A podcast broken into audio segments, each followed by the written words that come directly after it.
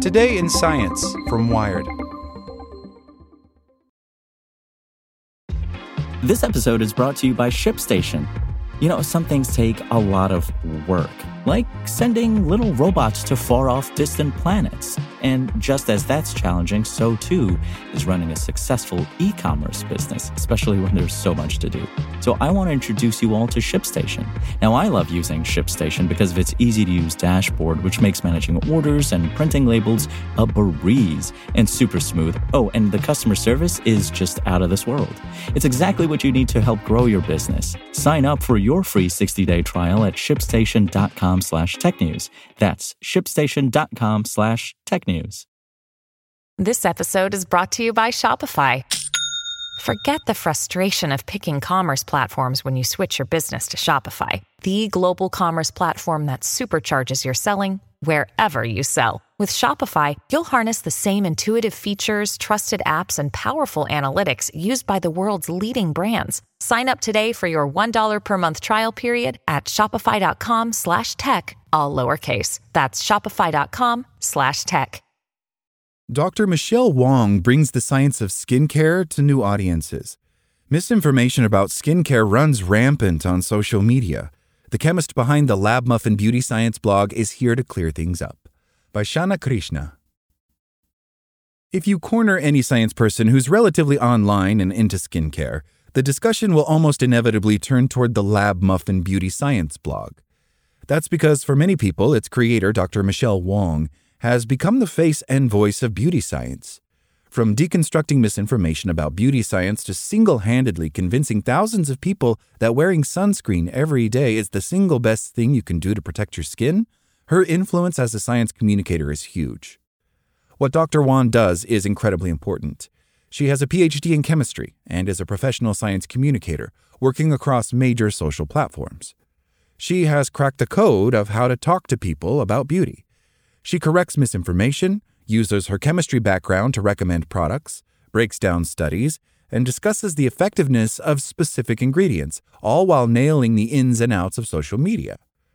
Focusing on Dr. Wong, who has over a million followers across her Instagram, TikTok, Twitter, Facebook, and YouTube accounts, and that doesn't include the many people who read her blog, brings up a simple question. Why is it so hard to find good, concrete information on the science behind beauty products? When things are more gendered towards women, people tend to think it's more frivolous and take it less seriously, Dr. Wong explains in an interview with Wired. Part of it is just the idea that women don't care about science. But it's not just that. The beauty industry has unique challenges when it comes to accessibility of scientific data. The cosmetics industry has always been a walled garden, Dr. Wong explains. A lot of the research in beauty is never peer reviewed, it's all just internal industry data.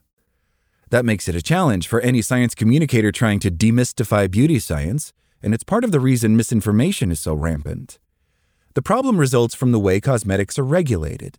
If a manufacturer claims that a product has what's called a structure function effect, then it's considered a drug. Because of that, even if there is research showing that a beauty ingredient has structure and function effects, there's no marketing advantage to sharing it, she explains. There is a lot of really interesting research by big companies on how particular ingredients work, but a lot of it happens behind closed doors. How does one become a beauty science communicator? It was by chance for Dr. Wong, as she didn't start with an interest in skincare. I did a psychology course, and they were like if you fainted on the street, if you're more attractive, then you're more likely to get emergency care, she says. That revelation is what led her to start digging into skincare. She started her blog while pursuing a PhD in medicinal chemistry, and she found that people were hungry for the kind of information she was providing. Clearly, there's a big gap here where people want this information and no one is making it available, she says. This was all in the days before social media. Now, Dr. Wong has gotten her method of communication down to a science, pun intended. Social media is what people do in their downtime, she says. It's what helps people relax, and it's sort of like that brainless mode. The fact is, in their downtime, people are looking for information on skincare, on their beauty products, Dr. Wong continues. Maybe they've seen a TikTok where someone's going on about how toxic all their products are and how they need to throw them out. They're going to be searching for that information in their downtime, and so that already is a really good conduit to try to lead people into understanding their products at a deeper level. Dr. Wong is well known for debunking myths about beauty product toxicity and speaking out against the clean beauty marketing label. Communicating beauty science effectively is so important, and many scientists don't quite appreciate or understand how difficult it is to fight misinformation online. I think in science there has always been this sense that if you get the science correct, your job is done, Dr. Wong explains. But that's not going to help in this social media landscape where people are pushing misinformation and using every tool at their disposal, actually, for shock value. Indeed, the popular hunger for a better understanding of beauty products in some ways invites misinformation. Bad advice is rampant across social media and online forums. For many people, Dr. Wong is their go to expert, whether they know her in person, online, or parasocially, to deconstruct their myths. A lot of the time, I'll get tagged in reels or people will send me reels with misinformation, she says. Even just a few years ago, Dr. Wong would have been alone in correcting this information. Now, these days, half the time when I go to it, there's already someone correcting the reel in the credits. It's so nice to see compared to, I don't know, five years ago when I felt very alone. The good news is that there are more and more science communicators across social media. Rather than see them as competition, Dr. Wong wants to help them succeed. It's part of why she started Beauty SciComm along with beauty scientist Jen Novakovich.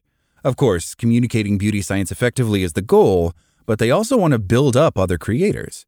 We want to create a bit of a community so we can help other science communicators on beauty get started and get established more easily, she explains. Really, the key to Dr. Wong's success and the reason so many people go to her with their beauty science questions is that she's asking smart questions and providing answers in a way that's never condescending. Beauty science is hard, with a lot of structural barriers that make it difficult to discuss authoritatively. But Dr. Wong has overcome these challenges and built a successful business around science communication, all while inspiring a new generation to go to school and become beauty scientists themselves. Thanks for listening to Wired. My name is Zeke Robison, and for more stories just like this one, visit us at wired.com. Like what you learned? Subscribe everywhere you listen to podcasts and get more science news at wired.com/science. Want to learn how you can make smarter decisions with your money? Well, I've got the podcast for you. I'm Sean Pyles, and I host NerdWallet's Smart Money Podcast. Our show features our team of nerds, personal finance experts in credit cards, banking, investing, and more. And they'll help you make the most of your money while cutting through the clutter and misinformation in today's world of personal finance. You'll get clarity on strategies to help you build your wealth, invest wisely, shop for financial products, and plan for major life events. Listen to NerdWallet's Smart Money Podcast wherever you get your podcasts.